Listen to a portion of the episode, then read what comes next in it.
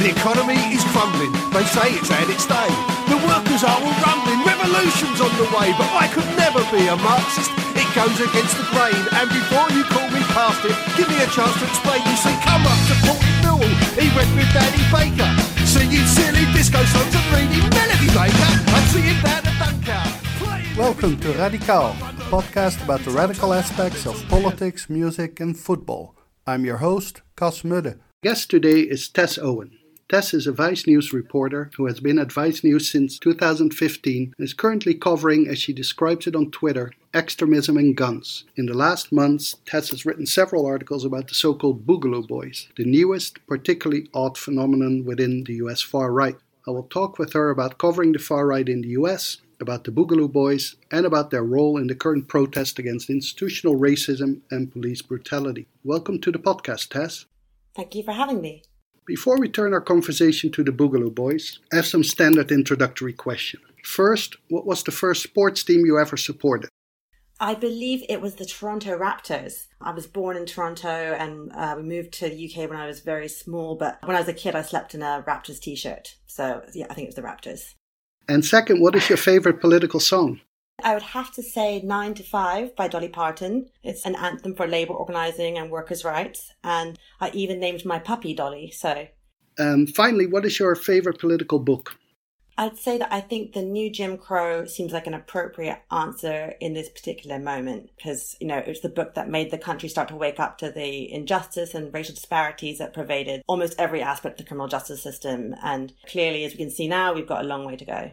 Absolutely. I still remember reading it, and it was one of the most depressing reads I've ever read, really, about this country, and I've never seen the country in, in the same way. Right. So, you started as a Vice News reporter in 2015 and initially wrote on a broad variety of topics. When became extremism, and particularly the extreme right, your main focus?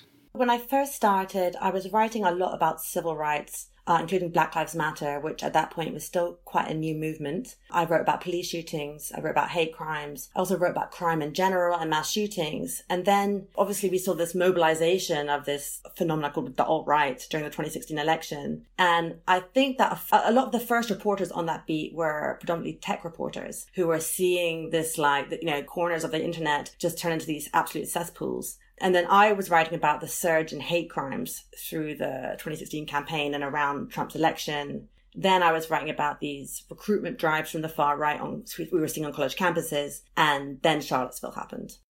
And so the T word has already been mentioned. And how is it to cover the far right under a far right president?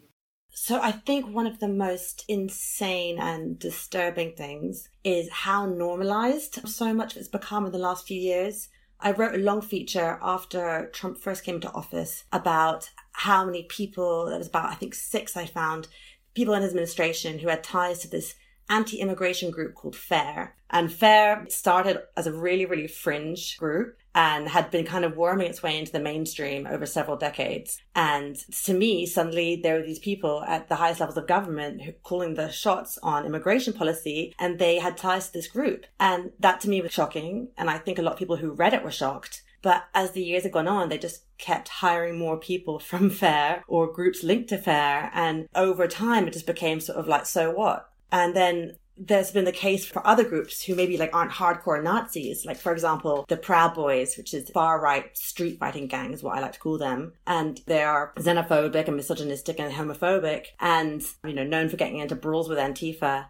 And then, you know, as the years go on, that, you know, they're there in their MAGA hats, they're outside Trump rallies, they're sitting behind Trump at his rallies. One of them, he launched a bid for a senator in Florida. It failed. But I think that like how these people are creeping into the mainstream and becoming normalized is really terrifying. And I think the other thing I would say is that one of the interesting things I've seen is how the far right initially rallied around Trump, thinking that he was going to be this outsider and president who would enact these white nationalist policies. And even if he has done that at times, I think the fact that he has, by virtue of operating within the quote swamp, he's no longer their guy.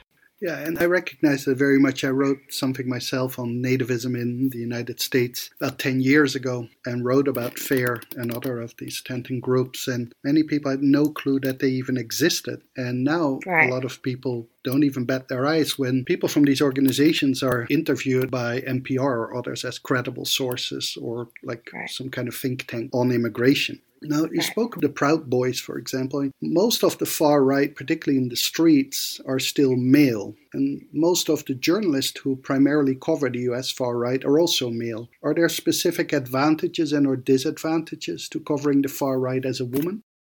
I'll start with advantages.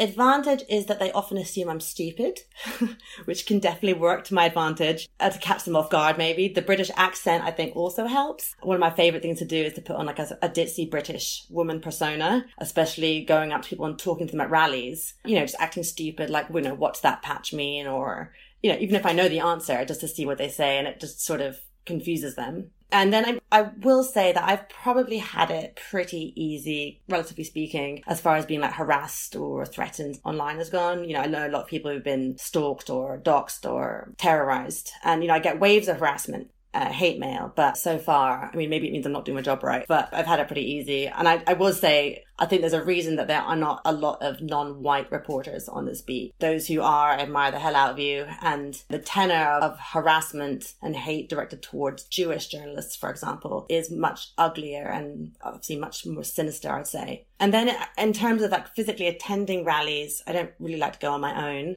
There's one anecdote that I, I usually tell which was it was from October 2017, so a few months after Charlottesville, and I'd flown to Shelbyville, Tennessee for this White Lives Matter rally, and it was a bunch of these like hardcore neo-Nazi guys, and in this crowd there was a tall man wearing a white suit, and he had a Pepe the Frog pin on his lapel and he stood out and, and I was curious about what these Nazis are wearing to rallies and what that says about the image they're trying to promote. And I asked him why he was wearing a suit and he said, being a woman out here, you're lucky you don't get raped.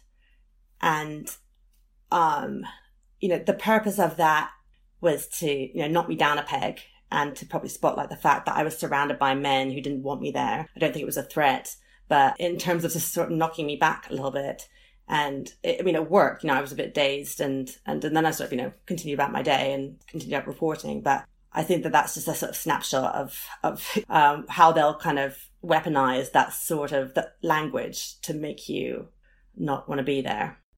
Absolutely. Um, yeah. So, more recently, you have written several great pieces about the newest stars on the far right scene, the so called Boogaloo Boys. Can you tell us who they are and where they came from? The word boogaloo in this context is a code for civil war. And the boogaloo meme has kind of been around for a few years, actually uh, longer than that, because it was sort of used to refer to like an uprising against the government among like kind of libertarians and the like Second Amendment gun rights crowd. But it's taken on this new life in the past couple of years. And then I'd say about six months ago, it started to kind of formalize online. I would peg that to two events specifically. One would be the death of Duncan Lemp, who was this 21 year old anti government extremist. And he was killed during a no knock raid in March by police uh, in Maryland. And he has become basically like a martyr for the Boogaloo Boy movement. The second thing, I think, was the climate of uncertainty and instability around coronavirus and the political tension. And I think they kind of seized on that moment you know, they had their martyr and they sort of exploded onto the scene. And so that the Boogaloo Boys, as they're known, these guys who go around, they've got like Hawaiian shirts, tactical gear, and AR-15s and their MO is ultimately civil war. But there are a few complicated things about it. One is that it's first, it's, it's not a group. You know, that's the most important thing to say. It's not a group. It's like, I guess, a movement or an ideology, which makes it kind of difficult to figure out exactly who's in it. And I think there's a kind of a, it ranges from hardline libertarians to would be terrorists, honestly, like, you know, or really hardcore anti government people. And then probably with some white nationalists thrown into the mix as well. So it sounds a little bit like the militias in the 1990s, which also attracted these kind of gun rights activists, anti government people, and white supremacists. What are some important differences? Some of the important differences between the old school militia movement. I think one of the most important differences is that the Boogaloo Boys are extremely anti law enforcement. Sometimes the militias, they see themselves as like an intermediary and they sometimes actually like to play at being in law enforcement. You know, we saw that in Charlottesville where they kind of showed up and they were like acting as police. And in this case, they are extremely anti law enforcement, but their opposition to law enforcement is rooted in the standoffs between anti government extremists and federal agents, like we've seen in Waco or Ruby So this is like the mobilizing factor for them. And so what they want is they want a violent encounter with law enforcement that would, in theory, be so large that it would spark a civil war. And so this is kind of where they come out now, which is they've tried to position themselves as allies to Black Lives Matter during these protests against police brutality. And in some cases, they might actually believe that they are there to support Black Lives Matter. But we've also seen examples where they have co-opted or even try to escalate things for their own gain. Right. And I wanted to talk to you about that because uh, two weeks ago, the protest in my hometown of Athens, Georgia, there were a few Boogaloo boys, which, to be honest, I'd never seen before or heard that were in the region. And more recently, I've heard quite a lot about their activity in the current protest. Do they have one specific role? Have they been mostly supportive or have they been mostly outside of it? What did you see? Like I said, they're not a formal group. So it's hard to say like their activities are the same everywhere you know, in some places they just showed up in their shirts with their guns and seen in some places like in Milwaukee, protesters, the Black Lives Matter protesters made it very clear that they were not really welcome. Some cases they've been kind of lukewarm supported considering that they're also there to protest police violence. But then there have also been a number of examples now, really, really troubling examples, I think, of where they have actually sought to exploit the moment of protest and the climate to basically create more violence. And one example was in Las Vegas a few weeks ago, a couple weeks ago, arrested three so-called Boogaloo boys for basically plotting. They've been plotting violence around the anti-lockdown protests, actually. And then when the protests against police brutality started, they were like, great, this is our moment. And they were arrested with explosives that they'd allegedly plotted to throw into the crowd and spark confusion and chaos. And they wanted to provoke shooting on one side or the other. And there was another during, which you probably heard about in the last week, a guy who was already in custody for allegedly murdering a sheriff's deputy. They've now charged him for killing a federal security officer in Oakland while protests were going on, about 0.5 miles away, actually. This guy had written about Boogaloo on social media. He was actually in the Air Force and he'd found his truck with explosives and guns and a Boogaloo patch and he'd written Boogaloo in blood on the car. These are two examples, I think, that shows that there's, even though they have fun shirts and funny slogans and they might be trying to position themselves as allies, it's actually got these really dangerous underpinnings.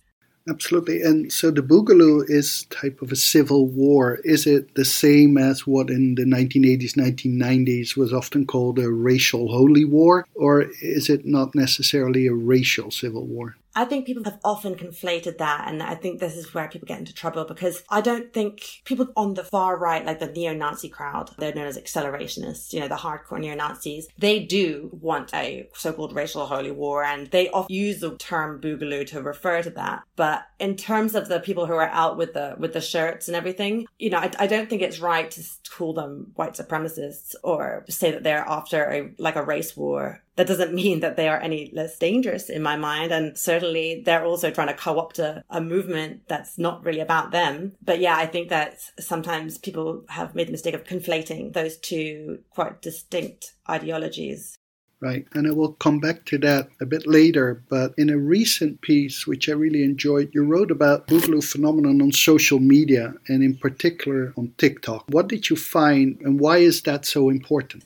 So yeah, I kind of fell down this TikTok rabbit hole when actually I was trying to find evidence of Boogaloo Boys at protests. So I was trying to look at all different social media to see who was posting what and if I could find any any any videos from the ground at protests. And so then I just went down this rabbit hole where I was like, oh my god, it's an entire community on here. And one of the most strange things, it's just like on TikTok, it's all kind of like cheerful and like coordinated dances and and funny jokes, and it's a lot of teens and people in their you know young twenty somethings who are like in tactical gear, cracking jokes about civil war, and um, and like dancing with guns, and it's quite jarring, really. And I was trying to understand like what this meant, and I one of the things that seems is that this aesthetic with the boogaloo is kind of becoming creeping a little bit into the mainstream, and you know these people are kind of latching onto it, even if they don't really understand what it means and what it's about. That to me is extremely extremely troubling, and One researcher, Megan Squire, who's been she's been tracking this really closely, she was saying that the ideology is so broad and it's not totally clear beyond the Civil War aspect. And there's these fun shirts and there's community and and everyone's young and these slogans that attracts a lot of people to it, but it also attracts some like pretty unstable people, especially the violent underpinnings aspect.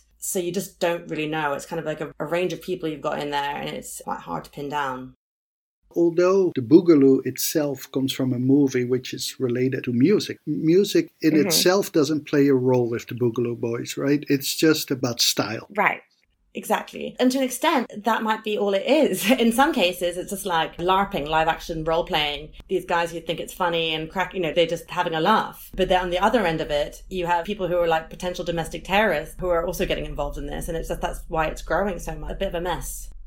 Yeah, and it's also kind of an odd modern mix of the alt right and the militia. Because on the one end, the alt right has this kind of irony in it, and the militia have all the tactical gear. And I guess it particularly, whereas militias tend to be all very serious, the Boogaloo Boys, because of that kind of ironic alt righty meme type fashion, make it more interesting to kids on TikTok who are not necessarily coming out of a far right subculture. Yeah, you really hit the nail on the head, actually. I don't think I could have said it better myself um, in trying to figure out exactly what, like, you know, who the parents in the ecosystem of the Boogaloo Boys are. The only other thing I'd throw in there actually is these like hardcore accelerationists because the accelerationists are very anti law enforcement. And I was tracking the accelerationists on platforms like Telegram. And I mean, there are some channels just dedicated specifically to, to advocating violence against law enforcement and federal agents in, spe- in particular. So I feel like that also is part of it as well. And then you have the militias, as you say, and then like, yeah, the irony and the shit posting uh, from the alt right. Right. And maybe we can talk a little bit more about the accelerationist. This is much more the classic white nationalist, white supremacist crowd, right? Do they have groups or is this more an ideology that has support within traditional white nationalist, white supremacist groups?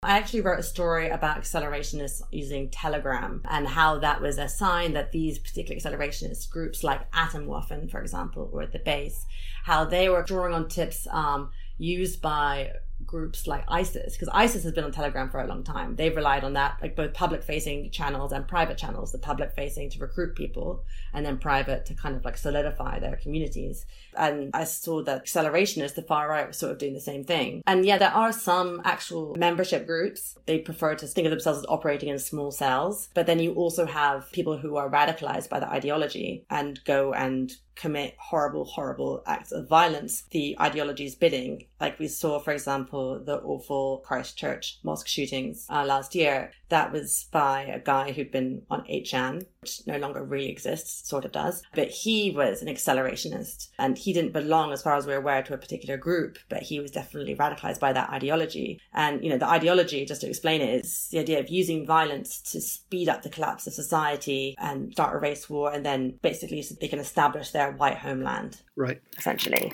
which of course has a long history in the accelerationist idea within extremist movements, including neo-fascist movements of the 1970s. I was thinking yeah. about accelerationist and Boogaloo Boys. How does it relate to Trump and his presidency? A lot of people throw all of the far right together and just argue that the far right and Trump they have the same agenda and pretty much work hand in glove. Are the Boogaloo Boys and Accelerationists being emboldened, encouraged by Trump, or are they a consequence of frustration with the slow pace of Trump? That's a very good question. I will say that one thing is that pre-Trump, even though you know the seeds of the alt right were there, obviously, and you know we had things like Dylann Roof. You know, whenever I thought about neo Nazis or militias or neo Confederate or white supremacists in America, I thought of you know aging old guys with beer bellies, not these like young guys who are you know maybe have military experience, maybe currently in the military. So that's been very disturbing, and that's definitely the case for the accelerationist groups, the Boogaloo Boys, is that they're young. That's the first part of that. The second part of that is the accelerationists. You're right, the accelerationist ideology. It's a very nihilistic ideology, and they talk about it online as having having the black pill for being black pilled. So before it was red pilled and that was about Trump. And now being black pilled is basically you've given up on Trump. You've given up on the idea of there ever being a president who's going to cater to your ideas. So you have to just throw it all away. So finally, what do you believe is the main misperception about the Boogaloo Boys? I'd say the main misperception about the Boogaloo Boys, I touched on a bit earlier. First of all, you know, they're not a group. They're an ideology or a movement and and it's quite wide ranging. They're not all white supremacists. That doesn't make them any less dangerous.